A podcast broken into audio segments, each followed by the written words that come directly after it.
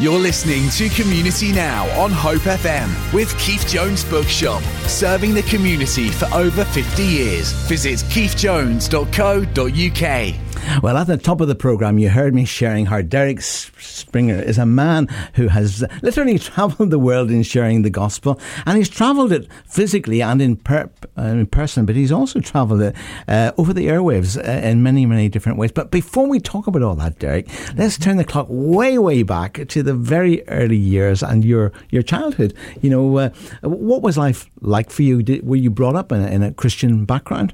No, not at all. I was brought up in, in a home without any interest in Christian things at all. Uh, but when I was seven years old, my father suggested rather strongly that I should go to a Sunday school, which was held in an, an afternoon in a church quite near where we were living, there in Enfield in North London, as it now is. I realised a little bit later on the reason why he wanted me to go was because it would give him some opportunity to get some sleep on that afternoon. Uh, I went along and uh, kind of stuck there for a while, and then because of the the youth work and the the sports program and other things that they had, continued through the early teen years. And when I was about eighteen, it, the message started to make sense to me, and that was when I became a Christian when I was eighteen years old, and uh, that was quite a long time ago now. Uh, but that's how it all began from that point. Well, different, very different time, of course. You know, I guess mm. if you compare it to, to, now and different values and so on. Certainly, whenever I went to Sunday school, there were 500 young people. I was obviously mm. in Ireland, you know, but uh, 500 in our Sunday school. And uh, but of course nowadays, you they, sadly that's not the case. At least in the United Kingdom. Yeah, certainly is the case in lots of other places that I've been to. Apart from being in lockdown now, when I've gone nowhere really. But uh, yes, things are, are, very very different in lots of other places. And Sunday school, of course, in America, where I've been preaching online quite recently, includes adults too. Adults, not just kids, would end up going to a Sunday school. The passion for studying studying studying studying the Bible and learning more, uh, I guess, over there is greater uh, than here because of simply the, the structure of, of the churches over there. Yes. Mm-hmm. So, what was the, the 18 year old Derek Stringer like? Um, I suppose I was really just wondering about the purpose in life, like you do at that kind of age, and the way to actually go uh, with things. Uh, listening to Christianity, it started by not an experience, but by just checking out the truth of it. I read books like C.S. Lewis's book Mere Christianity, which was really helpful to make further sense of what Christianity was all about. And I guess really through the influence of uh, guys about my age and asking questions and being inquisitive, that's when it began to come together for me then. I was involved in learning things connected with science and engineering and electronics and things like that. Becoming a Christian, I began to think, well, maybe there are opportunities to to do this and preach about Christ in other ways. I, I joined a group, which was a folk group at that time, and they needed somebody to communicate in between the songs and in other ways, and that tended to be me. And that was the start basically of that. I then went and I, I, studied further and kept on studying all the way through over the, the next few years and and then went into ministry from that point on, which was mainly going into various schools and universities and teaching and preaching in those situations. And then later on it began to widen into pastoral ministry as well, but always with outlets of being able to to preach and teach. I found, and I don't know how it happened, I was getting invites from around the world to be able to preach and teach, and so I would take up those opportunities too. That's fantastic. So, so really, right from those early days, you you become very much an international man. Uh, amazingly so, yes. As I say, I've no idea how that really happened, but it did, and the opportunities kept coming. Uh, I was 23 years old when I began in Christian ministry, and I had a diary which went three to four years in advance. Uh, I couldn't take another meeting for three or four years, uh, which sounds ridiculous, but it did mean that I could be a bit more more reasonable about what I was doing, where I was going. So I wasn't going to be, say, in Europe one day and America the next day, that kind of thing. I could work things through a bit more easily that way. And in terms of your family, then, I mean, obviously, all of this was happening to you. you you'd obviously come to faith and so on. Mm-hmm. The dad who had sent you along to Sunday school, uh, was there a change there? Um, my, I met my wife at the church, which was a, a nice thing. Romance blossomed. I've also had the joy of seeing all of my family come to Christ as well. I had an older sister, and she was also sent to Sunday school. She left when she was 12. We reconnected and, and had the joy of seeing her and her husband and all the family come to Christ. My mother was the last one in the family. When I was pastoring in Salford, uh, we had moved her to be nearer to us at that time, and I baptized her as a believer when she was 81 years old. I think there were, on that occasion, uh, 17 or 18 that we were baptizing that evening, and she was very definitely the oldest, registered now blind, able to see, partially sighted, but registered that way. And uh, when she got into the water, I just found myself saying, Mum, I have waited for this for a long time. And it was a joy to see what God did with my family. What an amazing occasion that must have mm. been. And uh, rejoicing in heaven, but most certainly rejoicing on earth. Absolutely. Let's mm. have your first piece of music. I mean, obviously, you've chosen all of the music for, for today's program, and uh, but your first one uh, is uh, from Christ in Me. Why, why that one, Derek? The biggest lesson I think I have learned in my Christian life is that Christianity isn't easy and it isn't difficult, it is impossible and that if we try to live the Christian life, we are going to end up being so frustrated. And I think that what I learned in those first years of being a Christian was I'd only believed half the gospel. I'd believed that Jesus had died for me and that I was now forgiven and reconciled and could be in touch with God.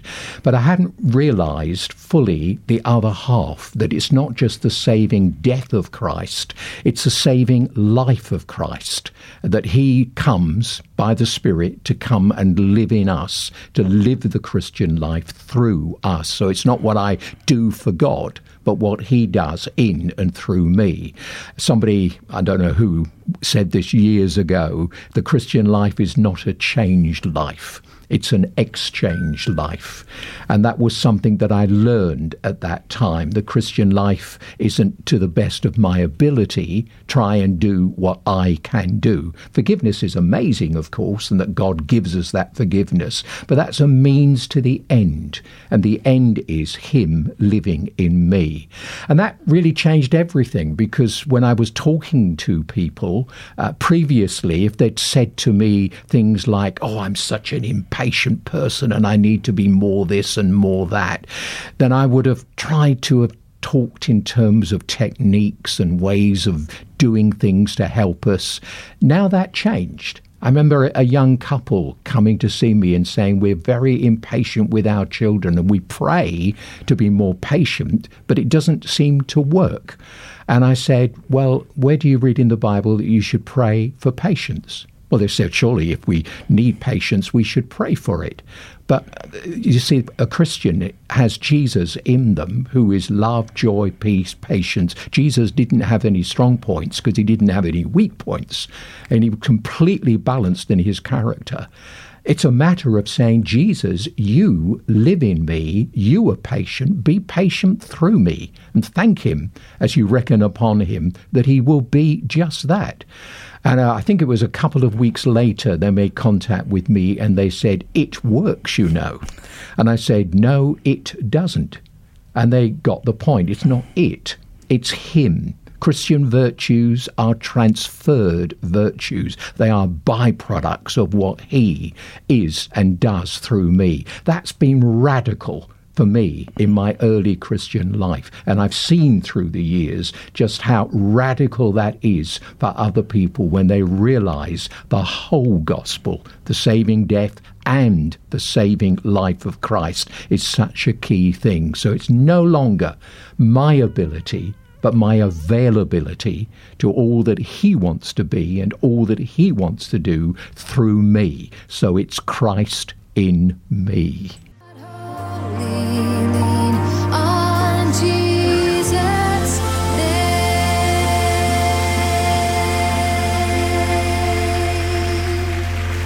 Oh, well, that's a, a, a great song uh, there. Uh, Christ in me, Lou Fellingham, and of course uh, you heard Derek doing that wonderful introduction there. Now you talked about lessons learned, and obviously you've you've had a few years to learn those lessons. But in the very early days, there you were, a young man starting out in ministry, and I mean you talked there at great length about it not being so much our responsibility, but uh, our response to His ability, in, in, in a sense, letting the power of God flow through us. How did you learn those lessons in the early days?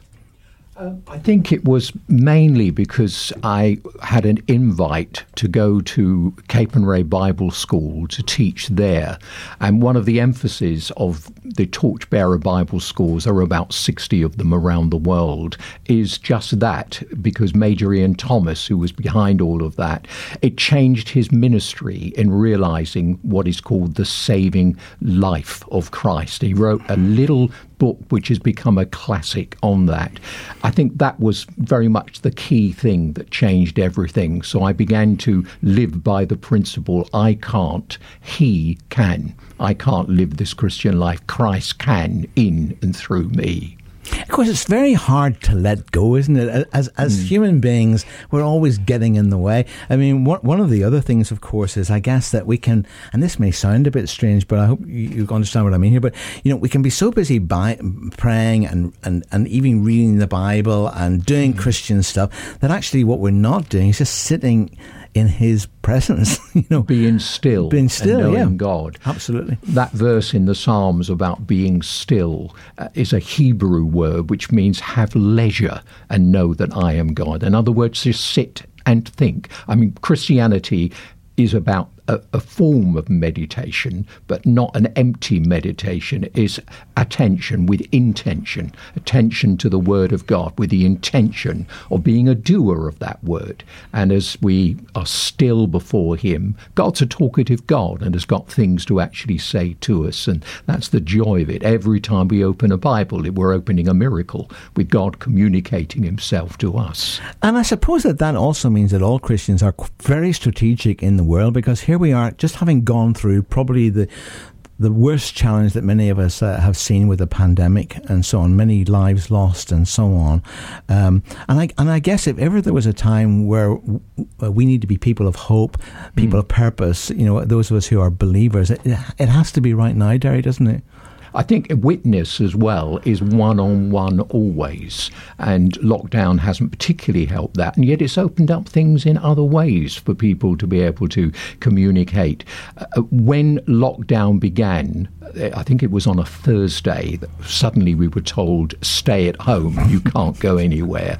First place I was meant to be going that weekend was to speak at a pastor's commissioning service down in Dawlish in Devon. And of course, that wasn't now going to happen. So they made contact with me and said, would I record a video for them? Now, I've always had people around about me who were technical, and they do it for me, yes. And so it was a real learning curve. And then another church said the same thing. Well, you can't come this week, but would you send something? And then a seminary said the same thing. I have ended up with more than 200 churches on five continents and recording for them all. And I just live in Christchurch. I don't go anywhere, but I can record and send those messages.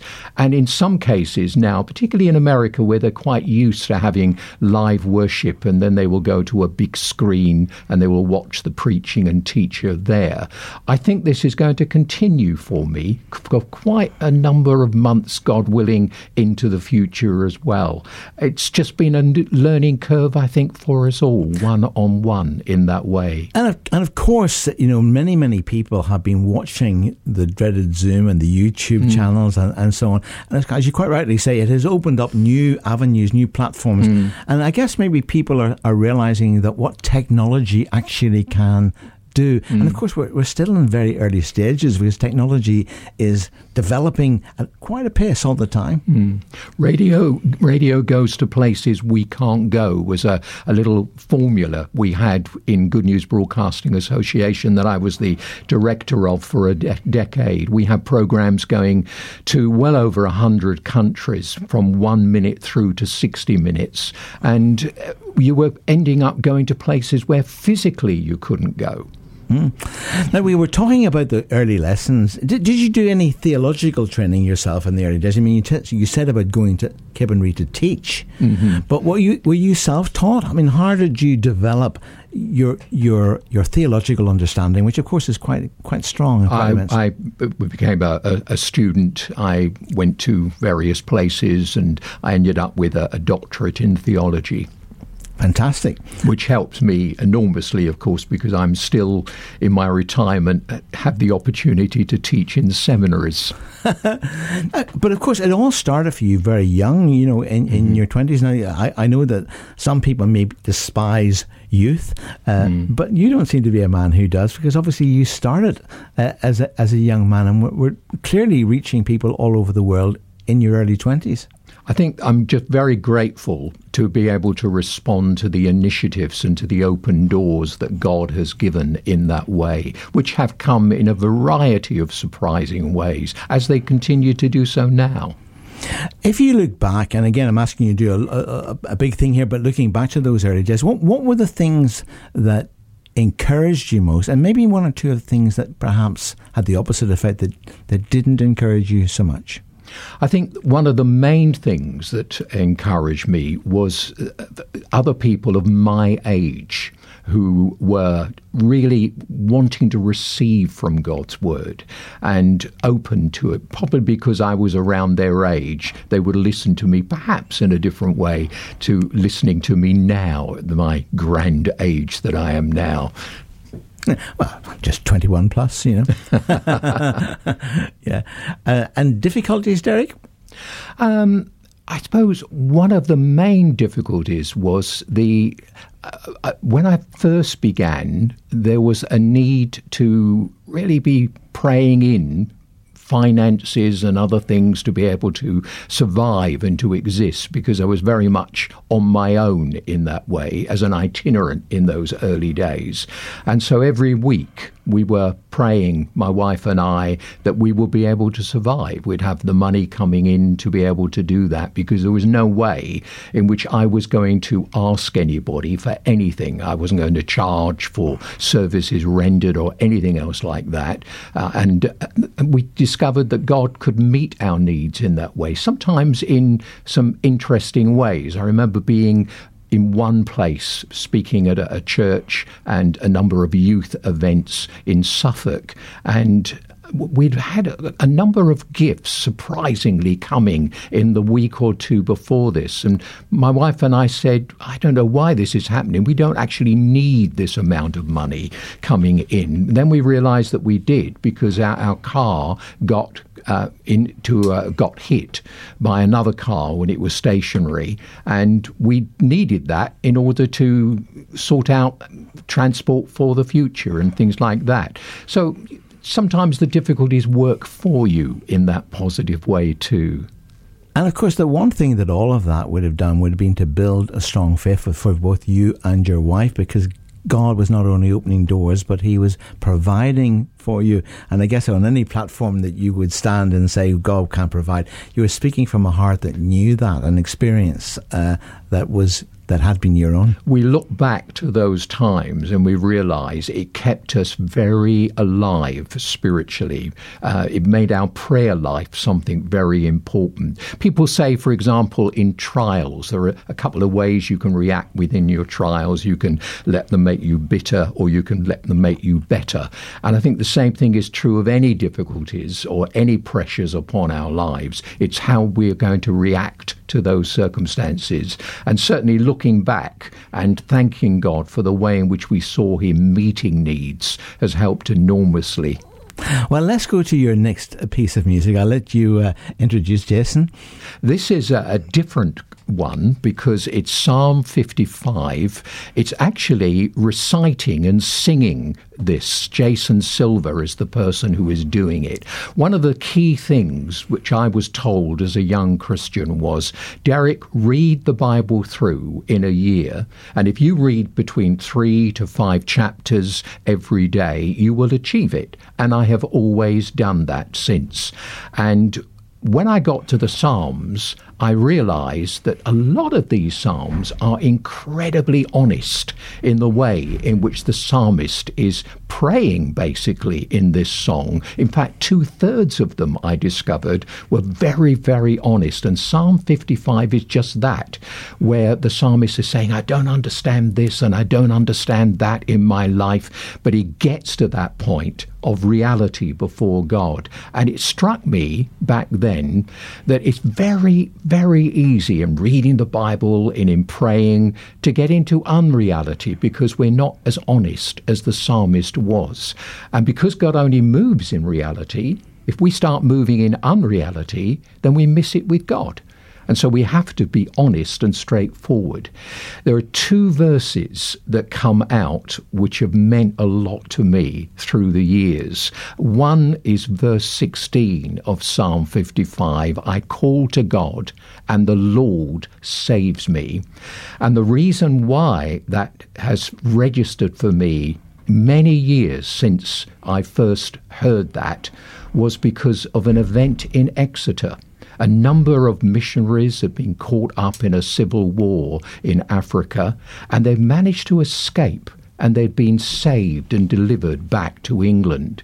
And there was going to be this big testimony meeting of about a dozen missionaries thanking God for the fact that they called to God and the Lord saved them. Now, I was to be the speaker at the end of this, and I knew that as people were listening to this, a lot of those people there, possibly about five or six hundred people listening to these wonderful testimonies, but they were thinking, but what about those who didn't get out? What about that physician, a woman who was raped? What about that child who was killed? What about this? What about that? And then the missionary who spoke, a medical missionary, just before I was to give a short address, changed the atmosphere completely for everybody. Because I still to this day remember how he put it. He said, Yes, we have spoken about calling upon God and the Lord saving us. And that is what He has done for us. Because the Lord saved us to England, but He saved others to heaven. But either way, he didn't miss one of us. And that changed the whole atmosphere on that occasion. And there's just one other verse, if I may add it uh, to that, and that's verse 22 that comes out in this psalm Cast your cares on the Lord, and he will sustain you. That's been a key verse for me personally because my two girls were quite young. I think my eldest daughter, Tracy, was about six at the time. I'd been away on ministry and I got back home. And as I opened our front door, they were playing near the entrance. And my daughter, and she can still, all these years later, remember this, she said to me, Daddy, what have you got in your hands? And I said, Well, it's a, a parcel, a present for Mummy. She said, Well, Mummy's upstairs. Can I carry it to her? And I said, Tracy, I think this is a little bit too heavy for you. Don't you think I ought to carry it? And I always remember what she said Daddy, I'll carry the parcel, you carry me. and I thought, doesn't that just sum up that 22nd verse of Psalm 55? Cast your cares on the Lord, and He doesn't carry them, He sustains you. He carries you as you carry that burden. That's why that verse is also key for me. Give ear to my prayer, oh God, do not hide yourself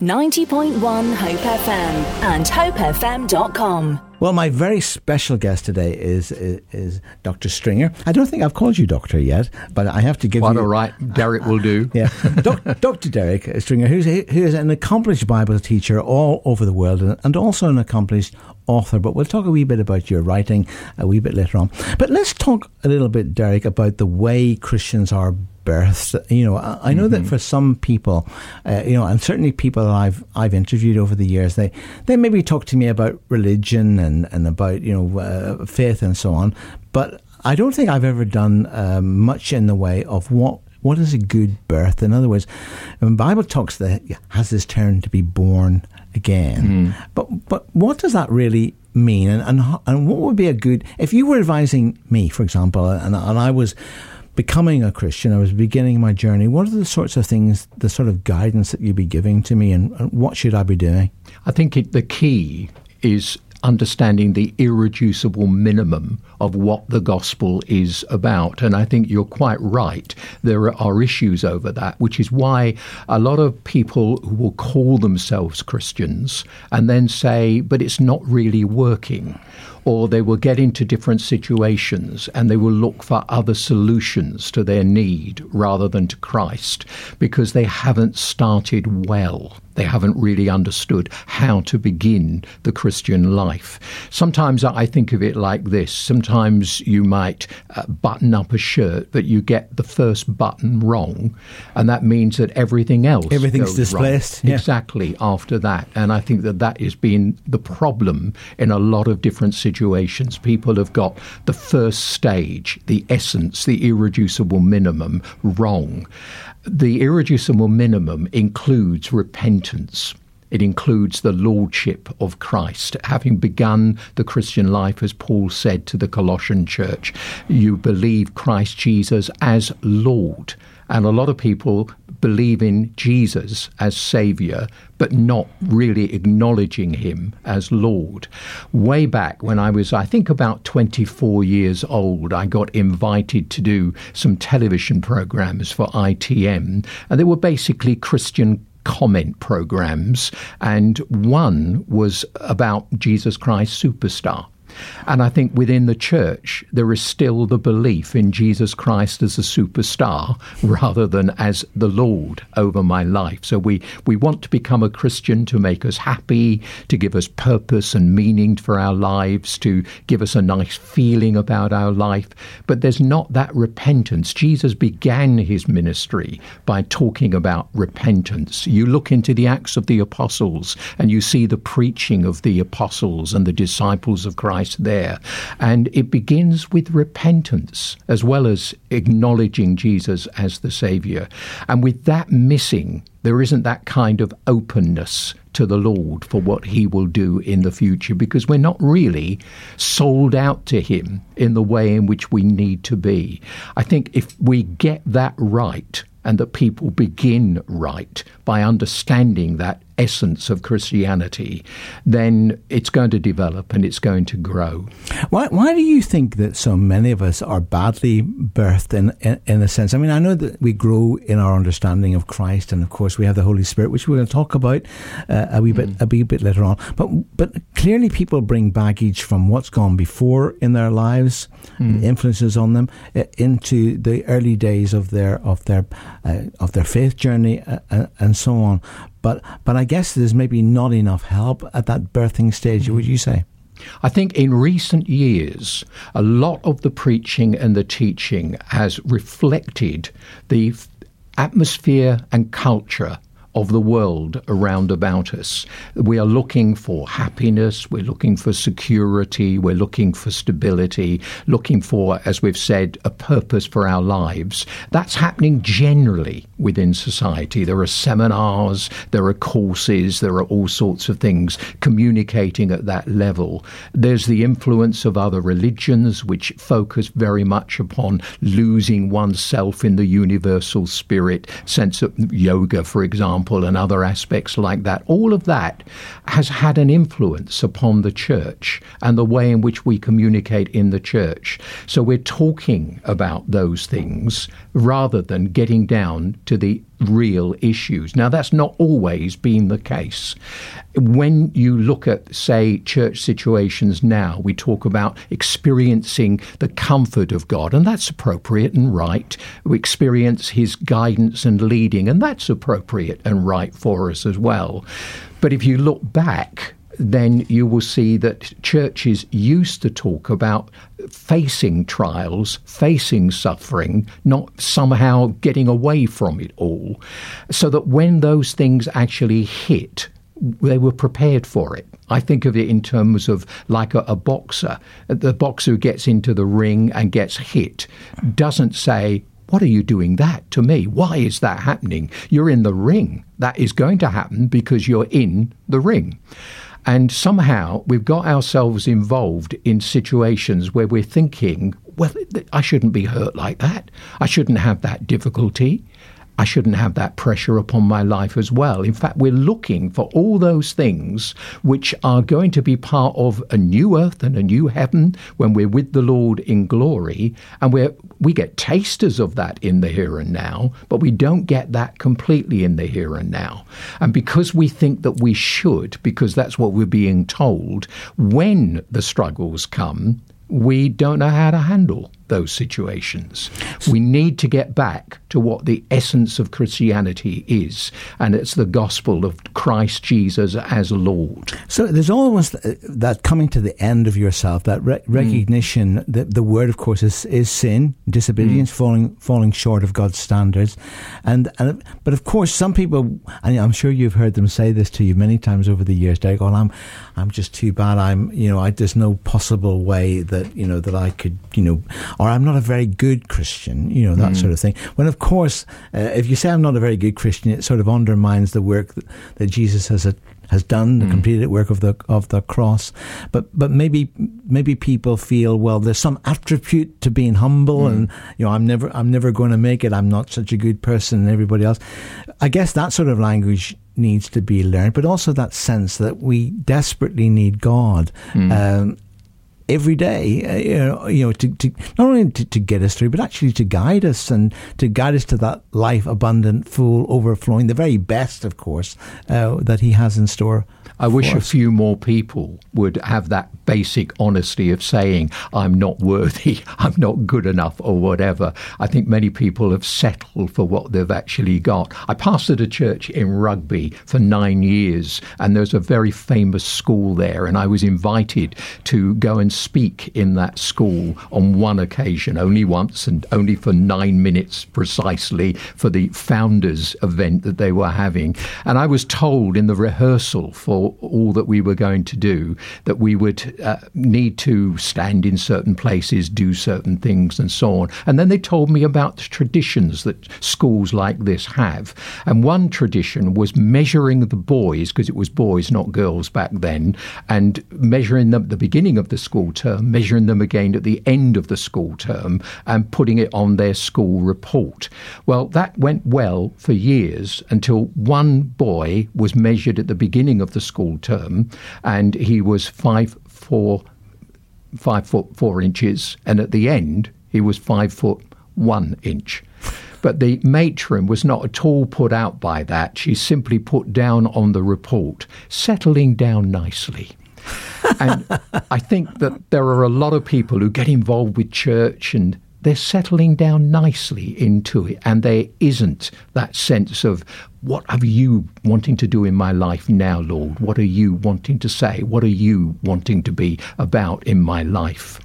Now, when we look at the at the culture, I mean, obviously you you visited many many countries, and it's different. I mean, here we are in the UK, where we talked earlier on in the program about you know going to church and Sunday school tradition. Certainly, in my home country of Northern Ireland, you know, you'd have to sometimes queue up on a Sunday to get a to get a seat. Uh, that wouldn't be the case, sadly, now everywhere, in some places still. Uh, but but in t- in terms of the the, the sort of the, the perceived nature of Christianity in the in the United Kingdom, it, it's it's I guess would you say that there are people out there who are perhaps looking for reality, mm. but not finding it in what they're seeing in the established churches. Mm. And I think that's one of the reasons why there are newer churches that are, are, are, popping up because of that. I don't think that's entirely the case because there are some more traditional churches that I know which are very much refreshing and alive and yes, enthusiastic absolutely. and growing in the things of God. And I think when we kind of think about what's happening in our own country church wise, we need to put that into the wider perspective. Globally, there are more people becoming Christians now than ever in the past. We tend to assess things from what we are experiencing here. If it hadn't been for lockdown, I would have been spending a few weeks ago a couple of weeks in Brazil. And the church there is just developing and growing in an incredible way with a lot of young people as well as older people really committed to the things of the Lord. I would be in South Africa, and uh, there is a church there where the police will not go except in groups, but there is a church there and I was invited to go and speak at a conference, a Saturday conference for that church. And uh, it, it's a place where you can imagine some of the violence and the drugs and all the rest of it. But many of the leaders within that church are converted from that background and alive spiritually. And communities are changing. They're becoming salt and light within that very, very difficult community. Those things are happening in a lot of places, and we can sometimes just get a perspective of what's happening around us and not realize that. Yeah, I mean, I think absolutely you're right. I mean, clearly, even in the United Kingdom, there are those bright mm. spots and things that are happening. Mm. Uh, but I don't know whether you're like me. I get really indignant. You know, when, when I hear, and I go around some churches to, to speak myself, and uh, and they're dwindling congregations. They're mainly uh, mm. uh older folk. I'm getting a bit grey haired myself, of course, as we all are. But but it makes me indignant that that, that that that they should be thinking of closing churches. Mm. And in fact, very much that is on the agenda of so many small local churches. And, and I think to myself, oh, Lord, yes. there's something not right here. Uh, does it make you feel the same way? There are other churches which are now developing and taking over some of those smaller churches. In fact, the, the church where I became uh, a believer was in Enfield. And through the years, it was quite remarkable when I was there with the number of young people who ended up being missionaries, pastors. They may have trained as uh, physicians and whatever, but they ended up being missionaries and, and went out widely. And then it went through a bit of a slough but they've come to a point where they realize they need to be associated with another church. And there's a church in Loughton in Essex which is now linking in and have sent people to them to help them to develop and to grow. And that is something which is happening in quite a few communities. And it's great to see the way in which churches which are large are not trying to just hold on to everybody, but seeking to widen things and to open doors for further ministry in that way in, in areas where the church would disappear if there wasn't that happening. I think when we think in terms of church and church growth and so on, I always think in terms of when I was in Salford, I have my commissioning service for this particular church, and I know I shocked the congregation when I said to them in the few minutes that I had to communicate, I'm going to make you a promise. I promise you, I will not try to build this church. And I knew what people were thinking. Well, isn't that the job of a pastor to actually grow the church? And then I quoted the words of Jesus I will build my church. It's not my job to build a church. My job is to seek first his kingdom, to acknowledge him in all of my ways, to let him be about in and through me everything that he wants to be about. And he'll take care of his church. And I, that's such a relief if you're involved in churches to know it's not our responsibility, it's his responsibility in that way. And that we just draw a circle, step inside that circle, and say, Lord, be real to me individually. Let your kingdom be established in my life as an individual. Then we will see what God will do with others around about us in order to develop and grow that church. And of course, you said that right at the beginning of the program, really about discovering and knowing that the whole of the Christian life is about uh, knowing that it's all about Him uh, uh, and actually our response uh, to Him and His His direction.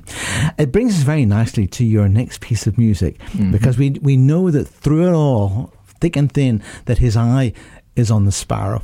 Why this one? This one is very much a traditional one, although I've chosen uh, Keith and Christine Getty, who are modern worship leaders and, and composers of some great music currently. But I thought this one would be a key one because one of the things which I'm finding among a lot of younger people as well as older people is worry. And certainly the pandemic hasn't helped issues of worry. I was talking to a physician quite recently and she said, Do you know, the age at which I am being presented with people who have got stress issues and depressions is getting younger and younger. Worry is really a major problem. And sometimes, of course, we can worry about what we're going to worry about when the time comes to worry about it. And that just exacerbates the issue all the more. And it's fascinating to me that among many things that Jesus said about worry, he made one key statement on how we can cope and get the answer to all of that when he said, Our Heavenly Father knows when a sparrow falls to the ground. How much more does he care for you? In 1905, I think it was Civilla Martin who wrote this particular song. She was bedridden for 20 years, and she would look out of a window and she would see a bird falling to the ground. I happen to know that when Jesus said about a bird falling to the ground, the word literally is hopping to the ground. I used to have the idea of a bird sitting on a branch of a tree having a heart attack and thud falling to the ground, and that Lord knew about its death. But that's not the case. I could look out of a window now, as I am just doing here in the studio, and I've seen a bird hop from a branch, I assume, down to the ground. And that's the word there. And God knows us and cares about us much more than even the birds. So if we worry, we do not trust. But if we trust, we do not worry. And knowing that he has his eye upon that bird and much more upon us is really a key to those worries.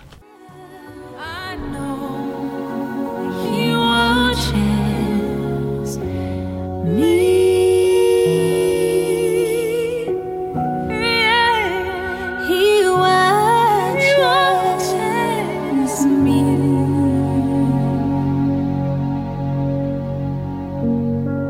Listening to Community Now on Hope FM with Keith Jones Bookshop, serving the community for over 50 years. Visit keithjones.co.uk. Well, Dr. Derek Stringer is my very special guest today, and we've been touching all those things about the importance of the basic things of Christianity, about being properly birthed.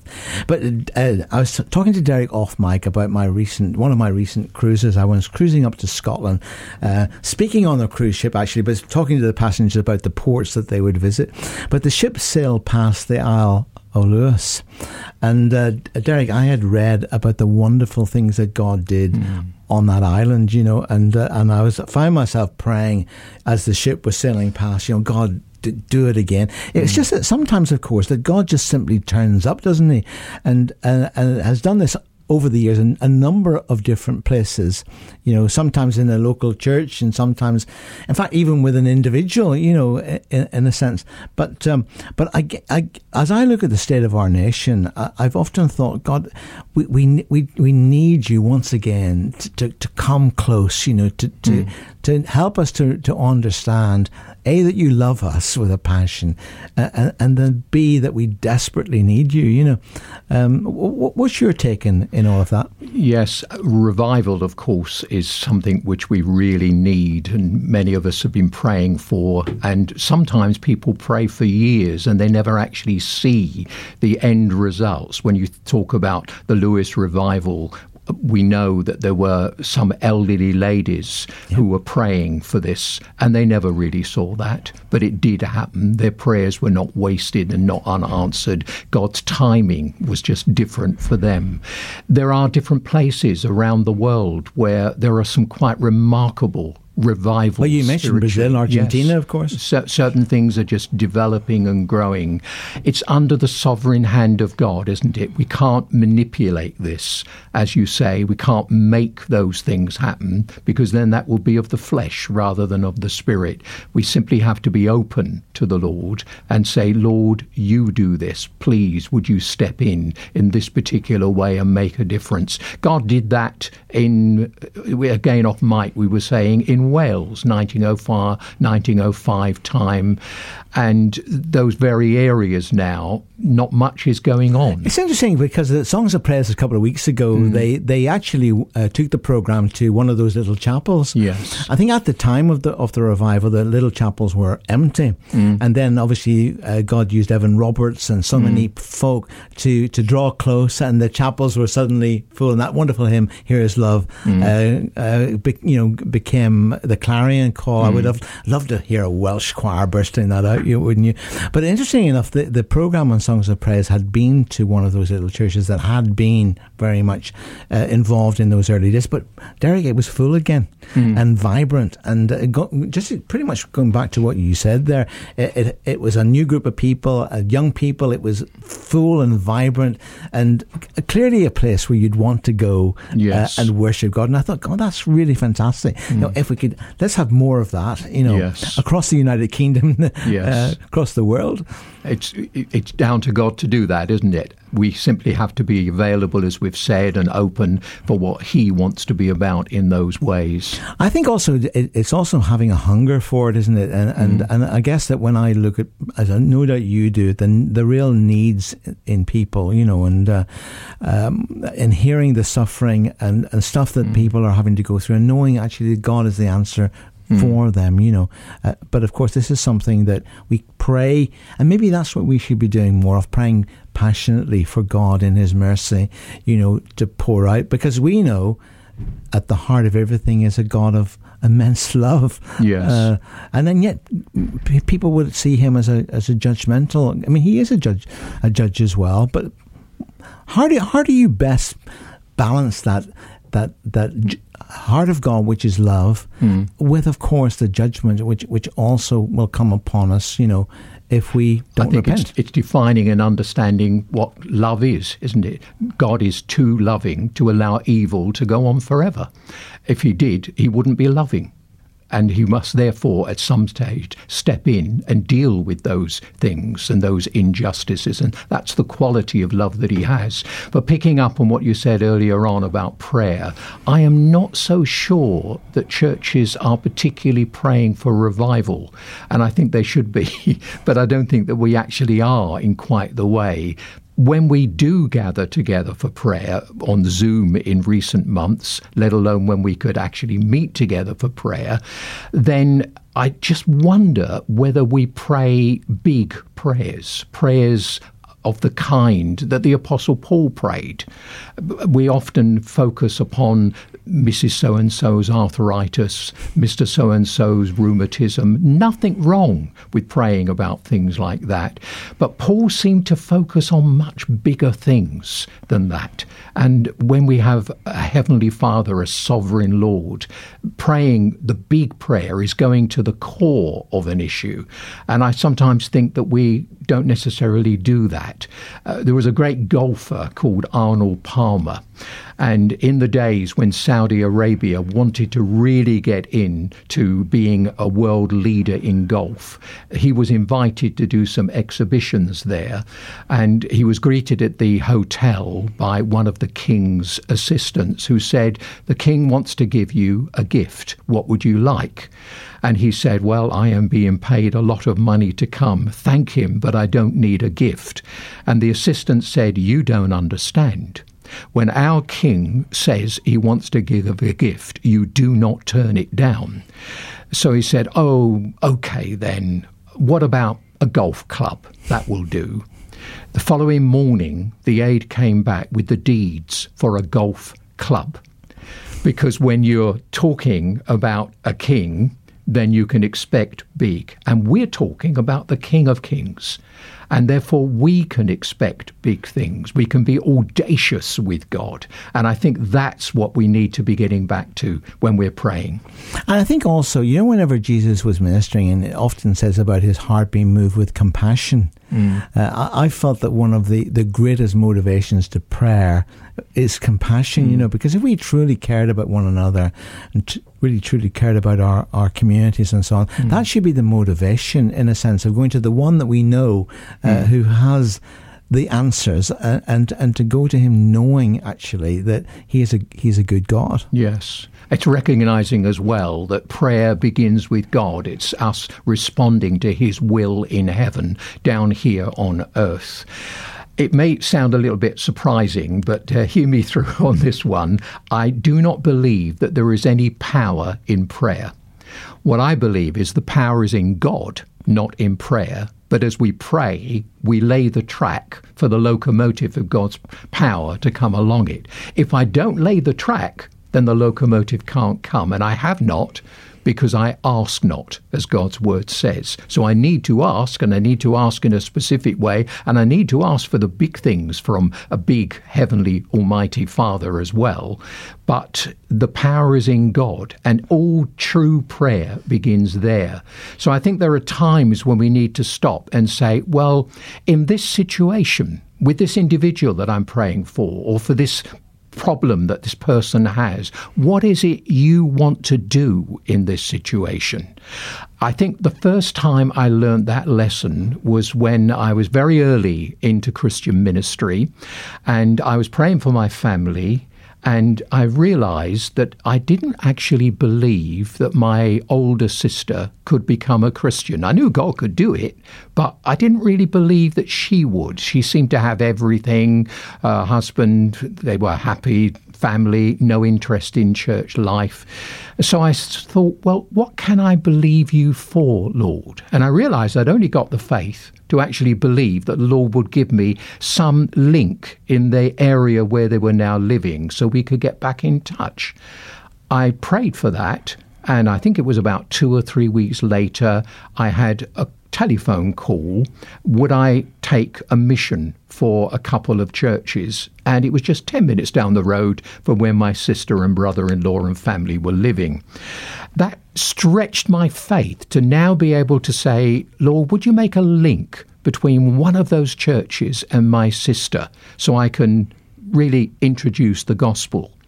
And I think it was two weeks later, my sister telephoned me and said, What a coincidence. I've just started to do a job for a, a, a local man, and he's the secretary of a church you are going to be at. Cutting a long story short, at the end of that mission, I was able to specifically pray, believing, Lord, save her. And the Lord did. And a few weeks later, my brother in law. So I think in these situations where we're talking about wanting to see what God is about, we start where we are and we pray within the context specifically where we are. And then we see the next stage and then the next stage after that. And that actually very well brings us to your next piece of music about knowing Jesus, mm-hmm. knowing you, Jesus. Why this one, Derek? Uh, this one goes back uh, to when I was asked to do a mission in America or a Bible convention in America. And the theme was No Christ or No Christ. And it was just a play on words N O K N O W, Know Christ or No Christ. And it was all built on Paul's words I consider everything a loss compared to the surpassing greatness of knowing Christ Jesus, my Lord.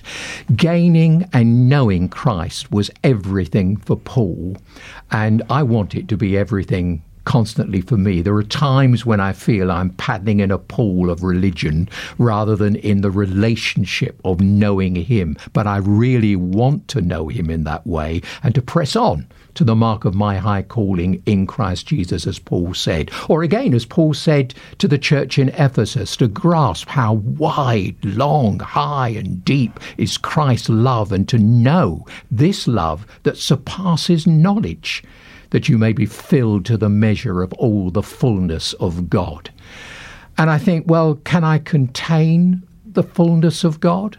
The answer is yes just like a thimble can contain the fullness of the Atlantic, but there is a little bit left over.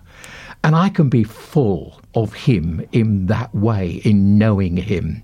Paul said God is able to do immeasurably more than all we ask or imagine according to his power that is at work within us. And actually, it's just making up words there to get across this experience of knowing God. It's like saying God is bigger, huge, horrific or God is fan sticklesome, or God is all magni great big more big fully, or super beyonderful, or incredi outrageable. it's just morphing words together to try and get across this sense of knowing Him. Christianity is not just an experience, it's truth, but it's not less than experience as well.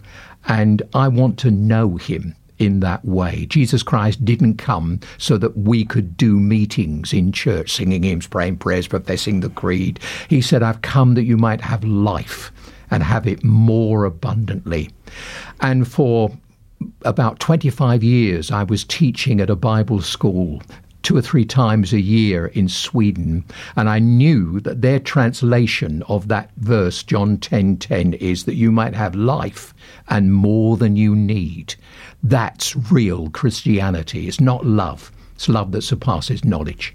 It's not joy. Joy unspeakable and full of glory. It's not peace, peace that transcends understanding. It's not grace, it's the much more of grace. That's knowing Him. All I once oh held dear, built my life upon all this world reveres and wars to own all I gain. You're listening to Community Now on Hope FM with Keith Jones Bookshop, serving the community for over 50 years. Visit keithjones.co.uk. And of course, Derek Stringer, my very special guest today. We've been talking about all sorts of things in terms of, of faith. We haven't said too much, though, about, I mean, we, we have said, and you have said, about how the Christian life is really about our response to Him, Yes. uh, and and knowing knowing who God really is and who Jesus is and what that means for us. We haven't said too much about the Holy Spirit, but of course, it's the Holy Spirit who's with us and in us. And uh, how, how would you best describe the importance of the Holy Spirit to to folk listening? It's interesting, isn't it, how that in Romans 8, Paul uses interchangeably Jesus Christ dwelling in us and the Holy Spirit dwelling in us because they are one God the Father, God the Son, and God the Holy Spirit. And when Jesus comes to live in us, in our human spirits, that's through the channel of the Holy Spirit within. I think one of the key things to me when we talk about the Holy Spirit is that we are commanded to be filled with the Spirit. Paul wrote to a whole church, and one of my desires is to see a whole church, not just some individuals, but everybody filled with the Spirit, just as the Apostle Paul wanted for the church at Ephesus. It's interesting to me as well that the expression being filled with the Spirit comes 16 times in the New Testament, and there's a different Greek tense because eight of them refer to an ongoing context of Jesus constantly with us by the Spirit in whatever we do and wherever we go to do things through us. And the other eight occasions are crisis experiences of the Spirit of God at work within our lives. I think of it in terms of, say, Paul after Pentecost was filled with the Spirit. But then a little bit later on, you read of him being filled with the Spirit again, and not because, as somebody once put it, he leaked. Not at all. It's a different tense there. He was continually filled, but just like somebody who's driving a car and then they get into an emergency situation and suddenly their hands on the steering wheel are no longer relaxed. They are taking control. There are times within our lives when we need the Spirit of God to do a similar thing for us taking control and influencing and possessing our lives. So it is commanded that we should, at least in that ongoing way, be filled with the Spirit. The issue of that will impact us in a marriage with our children, it'll impact us in our worship, in all sorts of lifestyle ways, which makes when you think about it, Christian counseling for marriage quite different for two believers because you might use all the normal skills to help a couple who need help in their marriage to survive, and that's appropriate and right. But you can also refer to what the Spirit of God will be about within that relationship as well. It's an old illustration of the triangle. God's at the top angle, uh, the one spouse is at the other angle, and the other spouse at the other angle. And if both spouses are aiming towards God, they're going to get closer to one another as well. And it's the work of the Spirit of God to actually achieve that. So I think when we talk about the ministry of the Holy Spirit, it's very practical because it's, it's down to earth lifestyle, behavioral situations that it's rightly going to impact upon. Then the other thing that sticks for me is as well there is nowhere in the Bible where it specifically tells us how to be filled with the Spirit. Now, we tend to, in our books, we might say A, B, C, and we outlined it in that way, but nothing in the Bible says that. But what you do find is they're making much of Jesus as Lord. And it's because they make much of Jesus as Lord, the outcome is they are filled with the Spirit of God because that's what the Spirit of God wants to do.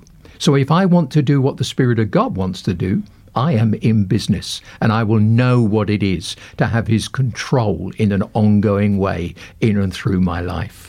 It reminds me of that picture you gave earlier on about you know your daughter and the the present that you brought for your wife, and mm. you saying it'd be too heavy for you to carry it, and her saying to you, uh, Daddy, I'll carry the parcel mm. and you carry me. But yes. I think that's also a very good picture in terms of the work of the Holy Spirit, you know, in our lives that, that, that, you know, we doing our part, as it were, but actually underneath the everlasting arms, always there to mm. guide, to direct, mm. and, and to empower us, of course. It's the key for everything, isn't it? As the writer to the Hebrews said of the Lord, You've got no reason to lack confidence, no reason to be fearful, because never will He leave you, never will He forsake you.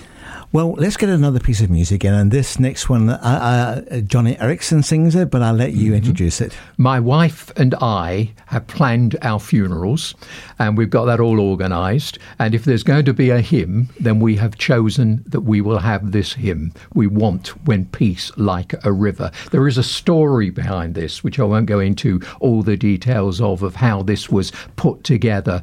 And uh, when peace like a river attended my way, when sorrows like sea billows roll. Whatever my lot thou hast taught me to say, it is well, it is well with my soul. And Horatio Spafford, behind all of that, lost four daughters, daughters in that situation and uh, found that strength when he was viewing what was happening from a ship where the ship carrying his wife Anna and daughters went down. I wanted Joni Eareckson's version of this. I know, uh, Blair, you've struggled to find it, and I'm glad that you managed to, to find this. Persevered version. and find it. I, I, didn't know Johnny, I don't know her personally, but I knew her aunt. And her aunt used to tell me of the real struggles that she has had through life, far beyond any of the honesty that's come through in her many books and many giftings. But she is the epitome, said her aunt, of knowing that peace, whatever the outer pressure. God's sovereignty is our security.